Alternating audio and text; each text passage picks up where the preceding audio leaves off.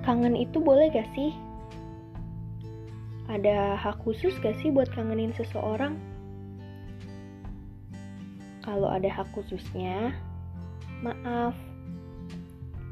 Hari ini aku lagi bener-bener kangen dia. Iya tahu, aku udah janji bakal ngelupain dia kan? Proses kok, tenang aja. Hari ini kembali ku buka album lama tentang dia. Iya dia.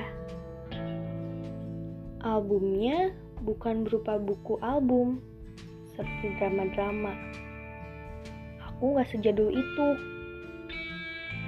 Album di galeri handphone. Aku buka satu persatu foto dan kutatap lama-lama semua fotonya. Dan seketika, semua momennya terulang kembali. Semuanya masih jelas di otakku. Sedikit pun tak ada yang hilang. Obrolan seru dan bahkan pertengkaran konyol kami masih sangat jelas.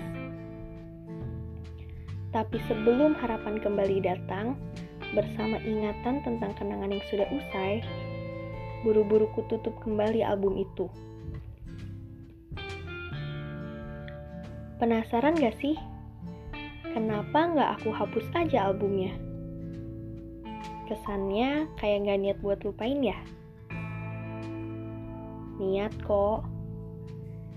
Tapi, kenangan kan dibuat emang tujuannya buat diinget dan disimpan, bukan buat dilupain.